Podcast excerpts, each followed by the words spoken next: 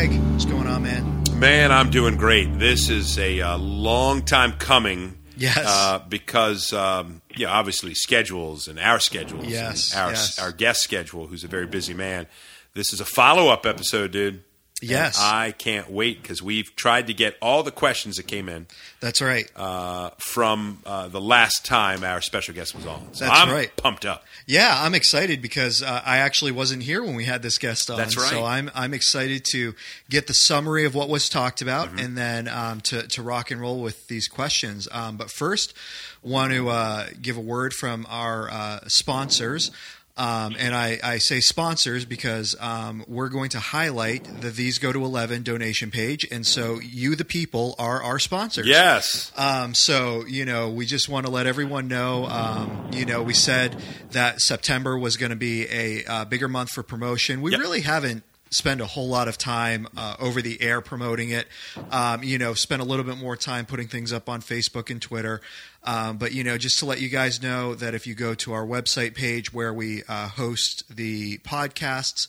Uh, it, at the top of that, that actually is a legit website page. And at the top, there are tabs that you can click on, and one of them says donations. And you can click on it. It's a PayPal account, so everything's nice and secure for you. Yep. You don't have to worry about us getting any of your information or anything like that. Um, you know, but we are trying to raise some funds. We are trying to get this legit and established um, so that uh, we can rock and roll with this. Um, Yeah. So, Absolutely, man. Um, and and that's for you know we we say a hundred times, and I hope I think I think everybody believes us. Yeah. Uh, nobody's in this for a cash flow. Yeah. Um, but we, uh, by the grace of God, dude, have been able to do this well over a year and a half now. Yep. And provide at least one a week. Yep. Sometimes more. And of course, that is a time commitment. There are technology issues Mm-hmm. um, that uh, need to be continually addressed and improved. Yep. Uh, so if you're the person out there and you you can give a buck, yeah. you can give five bucks. You can give ten bucks. Uh, I, we want to thank you. It is appreciated. Um, it goes back into this podcast, and uh, yeah, I love it. You, the peeps, our sponsor. That's right. Um, so now to rock and roll with our special guest, uh, Mr. Bruce Ware. Bruce, how are you today? I'm doing great. Thank you, Nathan. Appreciate it. Thank you for joining us once again. Um, Bruce, I I was not on the last time that you were on, and so I was just wondering um, for those who might not have uh, joined in on the last one, we are of course going to post uh, the last podcast in the show notes. But could you give a brief summary? Of what you talked about with Greg and Steve the last time you were on, just as a little refresher to our audience. Yeah, well, it's been a while, so I'll have to uh, tr- try to reach back there. I mean, Yeah. Greg might be able to do a better job. I don't No, know. well, you know, I'm Uh, I'm, I'm happy to set you up, uh, as they say in volleyball Sure. terms, to give the set and give Doctor Ware the spike. There you go. Right? Isn't that the way it works? I That's right. Um, we for some time had had a few people ask us, "Hey, you guys seem like you're dodging the L in the uh, tulip acrostic, a common acrostic device to capture some, I don't think all, but some of the um, distinctives of a reformed perspective, predominantly on salvation, a, a soteriology, which, of course, total depravity, unconditional election, limited atonement, the L word, as it's called, irresistible grace, perseverance of the saints. What I find is no Reformed theologian that I've ever read likes any of those terms, so they're constantly being tweaked and Right. reinvented. But for the sake of clarity and brevity, we've had some people say, hey, you guys, are you ever going to tackle that subject in any way? And I was aware, and I shared this with um, with uh, you, Doctor Ware, a couple of months ago when you were on, that I saw uh, or heard of some years ago you and Dr. John Piper in sort of a shared um, question and answer format discussing this issue. And I thought, wow, Dr. Ware is giving a very compelling argument for four point Calvinism that there is a way to have a robust, thoroughly reformed understanding of the work of God in salvation uh, and still have Jesus die um, for every person. And uh, Dr. Ware, of course, when I, we were emailing, uh, you've helped me so much in clarifying your view as the multiple intentions atonement view. And um, that's very helpful for a number of reasons. but I'm trying to throw enough fodder out on the table for you to say, "Yeah, I'll take this piece and run with it." And now over right, to you. Right. Yes. Well, it, it's very. It's really a, a very simple idea that uh, um, when you ask the question, "What was God's intention in the atoning death of Christ?" It really does sort of um, slant the answer in the direction of of giving one answer, mm-hmm. right? And I think that's what happened with the uh, the classic Calvinist Arminian debate that took place in the 17th century around the time of Dort. Um, was the uh, the Calvinists gave their answer. He he died because the Father intended the Son to purchase the elect, and the Arminians gave their answer. He died because the Father intended uh, the Son to purchase everyone, so that anyone who believes can be saved. And that's kind of where we've been in terms of answers to the question. But it seems to me that the uh, the question was misguided insofar as it it assumed there's only one intention. Uh, and you have to pick between those two. Well, goodness, if I had to pick between those two, I'm going to pick the first one. Right. You know, because I'm I'm a Calvinist. I, I'm Reformed, and I hold to the doctrine of election, and I'm very very committed to that.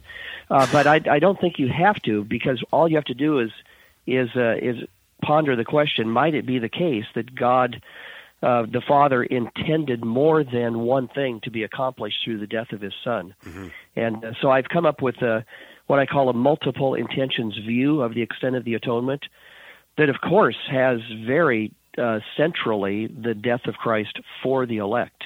So you know all those passages, those glorious passages. Uh, he he lays down his life for his sheep and uh, husbands love your wives as Christ loved the church and gave himself for her and so on. I mean, all those are just beautiful and glorious and and uh, and are uh, you know weighty. But it, but there are other passages. That's just the thing uh, that I've never been convinced that fit into the um, limited atonement or particular redemption, however you wish to describe it, uh, view. I mean, a passage like Second Peter two one, uh, where Peter is describing people clearly who are not saved mm-hmm. and uh, s- soon to be under judgment. He says they deny the master who bought them, mm-hmm. bringing swift destruction upon themselves. And it seems to me that just uh, the the most natural reading of that is that's the redeeming work of Christ. It's the same word that is used elsewhere of, of you know you've been bought with a price and and so on the re, the, the redemption of Christ. Uh, and so indeed they were bought by him and for for the very reason that they were, they owe to him even more than through through uh, being created by him, now now redeemed by him. They owe him their allegiance, but instead, what are they doing? Mm-hmm. They're they're uh, they're false teacher teachers, and they're they're rejecting his truth, and uh, and so that that will bring upon them the judgment of Christ. So I, I, I see that really the the Father's intention from the beginning, or tensions from the beginning, uh, were multiple, and and it included, of course, the salvation of the elect, but it also included, I believe, um, the the judgment of the non-elect from the Son, who, uh, as it were, uh, is put into position as the Messiah of being the just uh, adjudicator of the non-elect by virtue of his purchasing them in his death on the cross. Mm-hmm. So he buys them in a sense to have the the uh, the rightful position of judging them, and uh, so that way you realize there's a a purpose of the Father uh, in the death of Christ that relates to the non-elect that that uh, is um, that is Christocentric. Yes. That it doesn't. It's, it's not like it stands outside of what Christ has done. It, but it really does rely on what Christ has done, and uh, he he's so he stands in the end. Then the Son as the the supreme savior of the elect and judge of the non-elect, all of whom are his. Yes. Uh, because he purchased them all. So that that's kind of the, the view in a nutshell. And there's other intentions as well, but those are, I think, the the main ones um, that I see in the multiple intentions view. Yes. Thank you so much for that, uh, Dr. Yeah. Ware. And again, we're going to go ahead and post the uh, previous podcasts that we did with you uh, in the show notes so people can um, go ahead and take a look at that as um, you know reference back to that uh, as they're listening to this one so um, we don't want to take uh, you know uh, too much longer uh, trying to summarize because we do uh, th- this is primarily a follow-up with uh, uh, listener questions, and so I want to throw this first one out to you. Um, this first one is your thoughts on Calvin's position. Both camps often claim him. Mm-hmm. Good, yeah. Yeah, that that is a, a very uh, good observation. It is true too that both camps claim him. Um, I, I have been very uh, uh, grateful for a book, uh, one of the Paternoster series that came out in 2006. Uh, the author is G. Michael Thomas.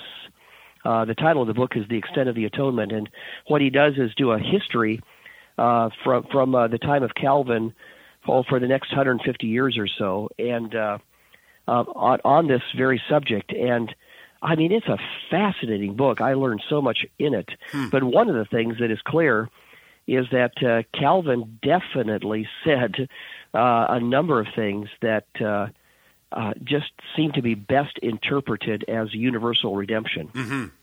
Mm-hmm. And these come um, oftentimes in his commentaries when he's dealing with these passages, you know, he'll, and he'll make comments uh, to, to the effect that uh, he died for the whole world. And by that, I don't mean just the, the elect in the world, but the whole world. I mean, when saying things like that, you realize he, he really is uh, arguing for a broader view. Um, Kevin Kennedy uh, has uh, written on Calvin's view, I, I think quite persuasively. So I, I tend to lead in that direction. I do know it's a it's an ongoing issue of scholarly debate, but I do think there is a substantial argument with with, uh, significant data from Calvin to argue the view that he did not himself hold to what we what we now call limited atonement. Um, of course, others are going to disagree, but that's uh, that's an arguable position, I would say. Excellent. Uh, sort of a follow up question. And again, all these questions we're asking uh, you, Dr. Ware, and to let our audience know come from our audience. Yes. Which was, I think, of all the podcasts we've ever done, this one got the most follow up. It, it, got the most. I mean, there were questions coming in that day. And uh, just to let you know, Dr. Ware, there were a number of people who told me, man, I, I think he persuaded me. And there were others, and I'm not trying to make this caustic or anything. Said, no, no, no, no, no. You've got you. You'd never asked him this or that and uh, uh-huh. we, we wish to be fair to those people. They, they might think they've got um, potentially, you know, the uh, the the the corner painted for you to go into uh, and never sure. never find a way out. But obviously, the thing that grabbed us was how much you clearly have thought about this view and have read so widely on it. So, similar question what Nathan just asked, uh, even beyond Calvin. Uh, some people want to know: Are there other Reformed thinkers in church history and I think you, you may have just very uh, well given us one, uh, or or today um, that are well regarded and hold your view or a similar view. Yeah. Well, again, if, uh, I mean re- readers who are interested, if they look at the book I just mentioned by uh, G. Michael Thomas, "The Extent of the Atonement," uh, he, what he does is make make it clear that at the Synod of Dort uh, in 1618 19 this was the only point of the five points of the remonstrance that uh, that the Reformed were responding to. Uh, this was the only point on which there was significant disagreement, and there was there was a a, a very very strong minority view even at Dort Interesting. that rejected limited atonement, and so it has been through through all of uh, the history since Calvin. There has been a kind of a vibrant uh, uh, yeah, um, alternative view that has been presented. Um, not maybe not with the same language I use of multiple intentions, but effectively the same thing. Yes. And um, you know, in a recent uh, uh, book that has come out, uh, Andy Naselli uh, is editor of a book on perspectives on the extent of the atonement. Yes. That um, uh, just came out within the last year, and um, there's a chapter in there that is very close to my view, also by John Hammett, H A M M E T T. He's at uh, Southeastern Seminary, and I think that would be a good good place for readers to go. I mean, it's a great book because it it uh, has um, you know variety of positions uh, listed there, so uh, that would be helpful. But I think John Hammett's view is is helpful. And then my my own doctoral student, uh, who I had here several years ago, uh, Gary Shultz. That's Shultz without a C. It's not S C H. It's just S H U L T Z. Um, wrote his dissertation on this, and it's been published If you go onto Amazon and put in his name, it's something like the multiple intentions view of the extent of the atonement. Interesting. And uh, that would be that'd be a good one to read too. He has quite a bit of history as well as uh, biblical interaction.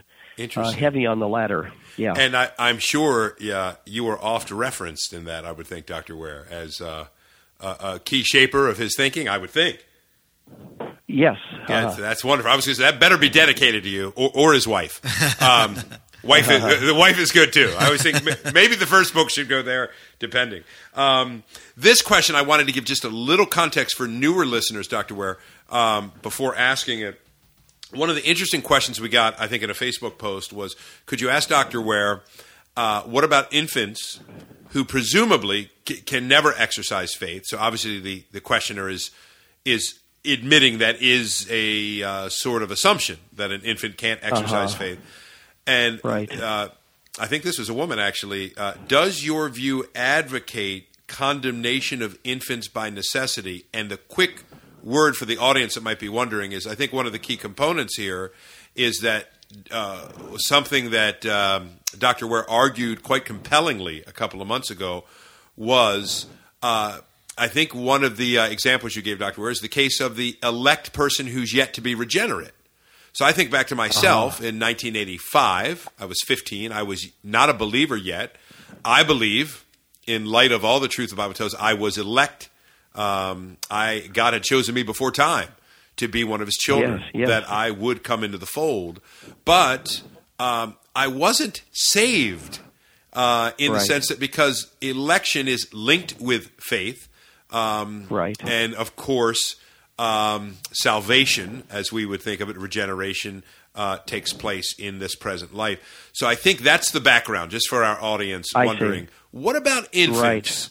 Uh, because they presumably can't exercise faith, and just your thoughts on that scenario.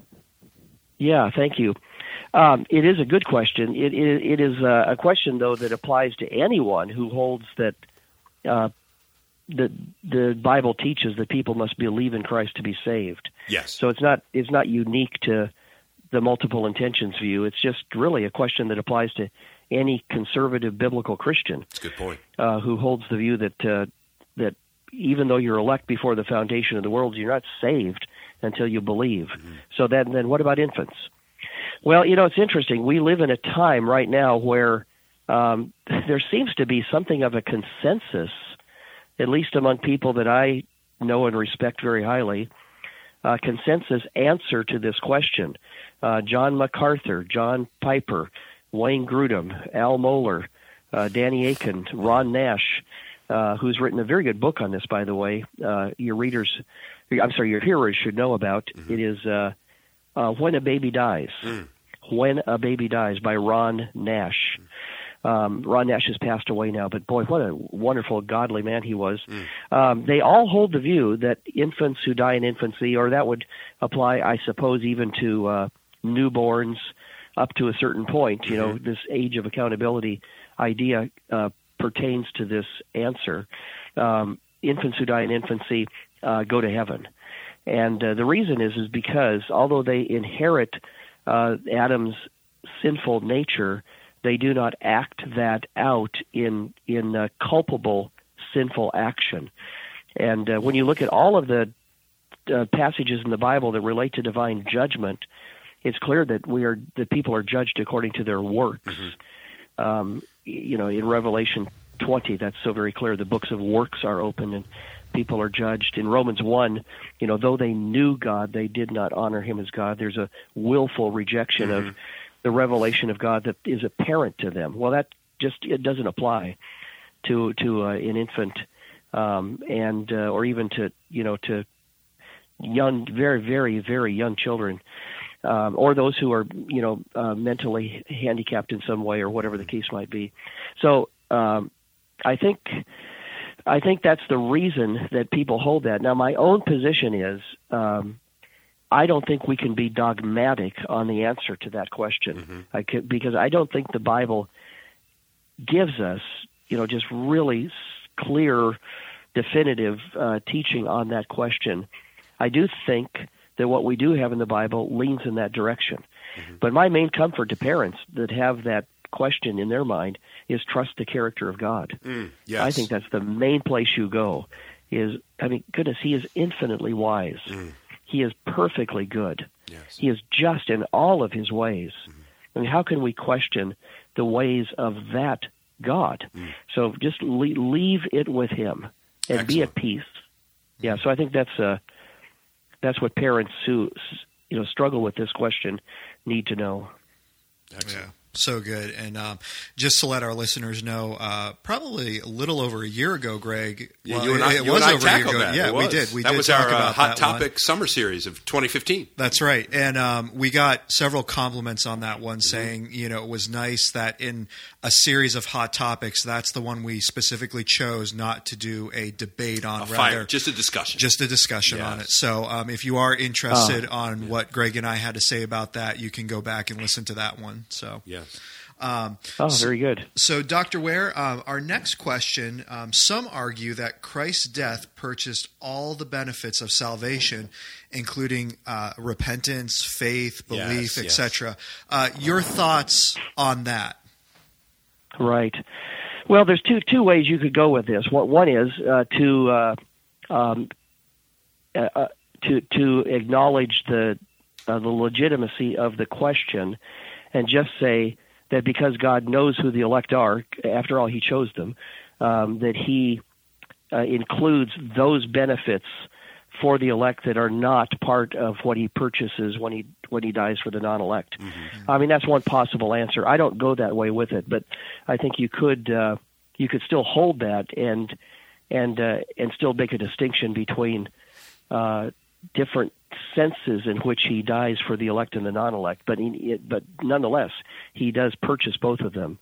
Um, but the way I tend to go is I don't see in the Bible that um, repentance, repentance and faith are purchased in the atoning death of Christ, um, but rather those are the um, the expressions of the Spirit's work in the lives of the elect as He applies the atoning death of Christ, of course, just to the elect.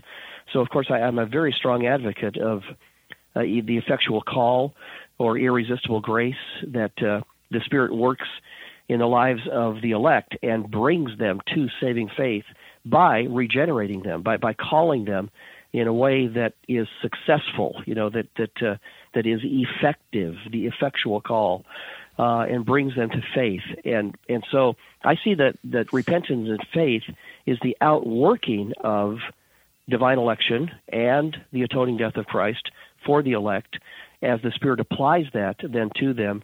Uh, you know, opening their blind eyes, giving them a, a new heart, and and so they believe. So it's all connected in the plan and purpose of God, but I don't see faith itself uh, tied to the atoning death of Christ in a direct way, uh, but rather see it as mediated through the Spirit as, as He does that work in the elect. Yes, yes. Thank you, Doctor Ware. And at the risk of um, disagreeing with John Piper, which is always a little dangerous uh, when so many of our listeners, of course, are quite blessed by his teaching, I, I do uh, recall when I first heard uh, that little debate that you two had. Was that not something he was arguing uh, that he felt that the again uh, regeneration, faith, repentance were sort of it's a little crass part of the the package that Christ Yeah, purchased right. on the cross. You know, Greg, it's been a, a while since uh, that debate took place, and I, I don't remember every detail, but I think I think that is true. Yes. That uh, that John did raise that point, and of course you can see why because people argue, well, if if faith is purchased in it, and he died for the for everyone, well then faith would be a part of that. They would have to receive that. Right. But I, I that's why I just don't think that is um, indicated in Scripture. And what is indicated clearly is the Spirit's work to bring people to saving faith Yes. as as uh, as their hearts are regenerated, as their eyes are open to see the beauty of Christ, and they come, you know, kind of the Second Corinthians four verse six um, idea. You know, God shines the light of the glory of Christ in, in, into them, and they they see and believe and come. So eh, there's a there's a unity in the work of this of the Trinity in this. Obviously, the Father electing, the Son purchasing, and, and the Spirit then um, activating that work of the Son in the in the lives of the elect as He regenerates them. Um, but I yeah, but I don't see it tied directly to the atonement. Yes, uh, thank you. Uh, great, great answer. Uh, very clear. And you said something that Nathan, I'm going to skip to. Mm-hmm. we might come back to it for time's sake. Um, but you said something I think is a great lead into this uh, question number seven on my list. Uh, uh-huh. one listener asked, uh, "How is your view not advocating confusion within the Trinity? the Father chooses some for salvation." The Spirit convicts slash regenerates that same group and is not the death of Jesus then, in your view, they're asking, it's interesting, out of sync? Uh, your thoughts on that? Right, right. Well, I can see what why people have that question um, because it's based really on this kind of a model. Uh, the Father elects some, uh, and the Spirit. Uh, just to jump ahead, the Spirit works irresistibly in the hearts of some mm-hmm. To bring them to faith, but Christ dies for all. Mm-hmm. Does isn't that uh, isn't there an asymmetry there, a, a lack of parallel that seems to conflict, you know, with, with the the purposes of the Father and the work of the Spirit? Well, here's my answer to that: is that it's dual all the way through. There's a two-track hmm. purpose or two intentions all the way through. Uh, so the Father does elect some to be saved, but He also, by passing over others, in a sense, chooses them now, you know, it's not in the same sense that he chooses the elect because he chooses them from their as he as he views them in Adam deserving condemnation. Mm-hmm. but he nonetheless chooses not to save the others, uh, and in so doing, uh, chooses them to be the the subjects of the Son's judgment. Mm. So he has in mind from the very beginning the exaltation of his Son as both Savior of the elect and Psalm 2 Judge mm. of the non elect. Mm-hmm. I will give you the nations as your inheritance, the ends of the earth as your possession. For what purpose? You will rule them with a rod of iron. You will shatter them like earthenware. I mean, mm. Psalm 2 is a helpful text that reminds us that's a Christologically uh, focused um, purpose mm-hmm. of, of the Father has with the Son, is that he appoints him judge. So the Father intends that from the beginning, both the Son as Savior and as Judge. So then the Son purchases the elect to save, purchases the non elect to judge, and then the Spirit uh, works in a dual way as well. Yes, He does regenerate the hearts of the elect, uh, He does call them irresistibly and so on. Uh, but he also convicts the world of sin and righteousness and judgment, and there is this broader sense in which uh, they they become aware that they are accountable before God. Of course, they suppress that, mm-hmm. Romans 1. Uh, but nonetheless, that, that is some a work of the Spirit that is non-salvific mm-hmm. in the hearts of, uh, of people in the world. So I, I think there's this uh, two-track um, way that the, the, the there's a union of the Trinitarian persons then in seeing both of those fulfilled. Mm, interesting. That's so good, Doctor Ware. This is Nathan. Um, I, I, like. Yeah. I love the way you put that because oftentimes, even um, as reformed thinkers, I think a lot of times we forget and overlook the goodness of God's justice, and we mm-hmm. forget just how yeah. pivotal that is, alongside of His redeeming work and the grace that He dispenses, also the justice that He dispenses into the world yes, as well. Yes. Excellent. Yeah. You know, if I could just make one more comment on that. Yeah. Um, a text that comes to my mind that, that is is helpful for this is Revelation five, where you, you remember how that begins. Uh, John is weeping because um, uh, there's no one worthy yes. to take this book and break its seals, and uh, and then the angel tells John, "Quit, quit weeping, stop weeping. Look, there is one worthy to do so." Now, of course, we know breaking the seals is the beginning of the outpouring of divine judgment, mm-hmm. and uh, and and and uh, who is the one worthy to do that? The yes. lamb slain. Yes. Isn't that amazing? That's excellent. So that lamb slain that purchased with his blood people from every tribe and tongue and people and nation is the lamb worthy to execute judgment on the world. Mm. And and I think uh, I think that's part of what's being conveyed in that very message is that he is both savior and judge precisely because he's the one who died and rose. Mm. So good. Um, so this is more on the practical church level here. How should confessionally reformed churches work through this when there are differences of conviction on the leadership level? Oh, that's a good one. Yeah, right. Well, I mean, this this just depends, you know, a lot on individual leaders Mm-hmm. and individual churches to what extent they would view the L of TULIP to be a non-negotiable. Mm-hmm. I mean, if it is, if it's part of their doctrinal statement for their church, well, that settles it. I mean, Sure. I mean, you know, you Yeah. it, it, you just uh, realize as you, if you become a part of that church, uh, one of the requirements is that you believe that along with everything else that's part of their statement. Uh, but if that's not part of the statement, then I would urge a charity toward one another, that this be an area uh, where good Christian people, good Reformed people, can agree to disagree agreeably. Um, that's the way it works in my church. Uh, uh, I don't know if you know the name Shawn Wright. Uh, he wrote his dissertation on Theodore Beza Oh, okay. who was Calvin's successor uh, to the School of Theology in Geneva. Uh, Shawn Wright is a very strong uh, five point Calvinist, and uh, I, of course, uh, refer to myself as a four point. Uh, yet Shawn and I are dear friends. Excellent. Uh, we love one another. We we uh, we do talk about this issue from time to time, including in public, but we do so with respect for each other, and uh, and it just is not a problem.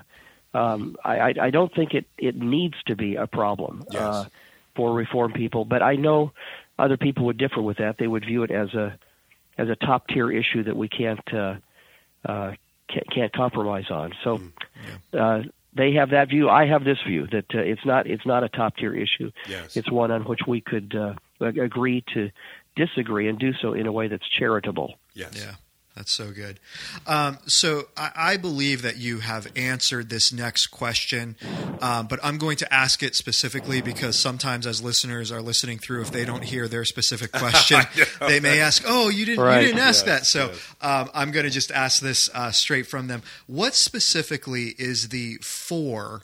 Regarding Christ's death in relation to the non elect. For example, Christ died for the elect to bring them to the Father. So, what is the specific sense of the for regarding the non elect? Yeah, good question. I, I would say the purpose, the for there is that it uh, um, it secures them as purchased by Christ. He paid for their sin. Now, of course, that payment is not activated for them apart from faith, mm-hmm. Mm-hmm. uh, and, and so they, they they go to hell knowing forever that a payment was made for them that they rejected. Mm. I think that will be part of the horror of hell will be that that ever present realization mm. that they did not accept the gift that was there for them. Mm. So so he did he did purchase them. He did mm-hmm. pay for their sin. Uh, and and uh, and by that they are his then to as it were dispense with as he chooses. Of course the son chooses think of John 6 that for all the father gives to the son he will raise them up on the last day. Mm-hmm.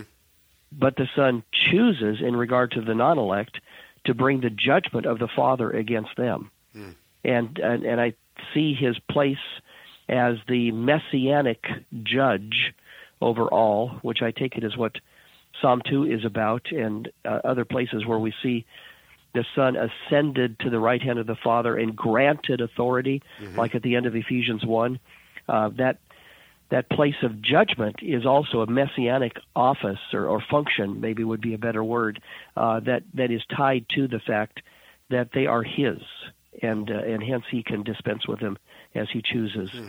So I think the the uh, the for there is is uh, both a for their sins, as it would be for the elect, but for their judgment, which of course applies only to them and not to the elect. Yes, yes. Uh, thank you, Doctor. And I can't believe it.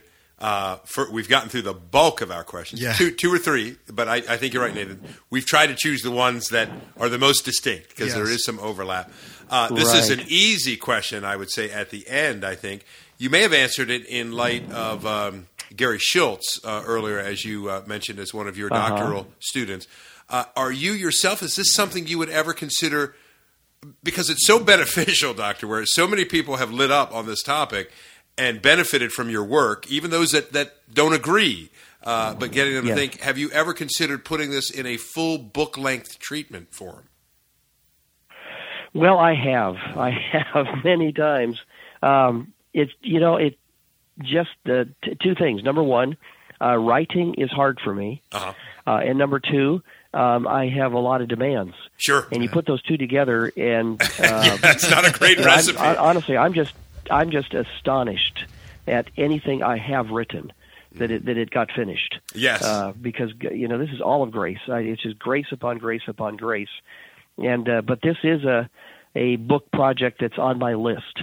I don't know if it'll ever happen, Sure. but I hope so wow. uh, at, at some point. Yeah. Uh, we, we hope so too, Doctor Webb. That's Yes. that's not intended to apply more pressure.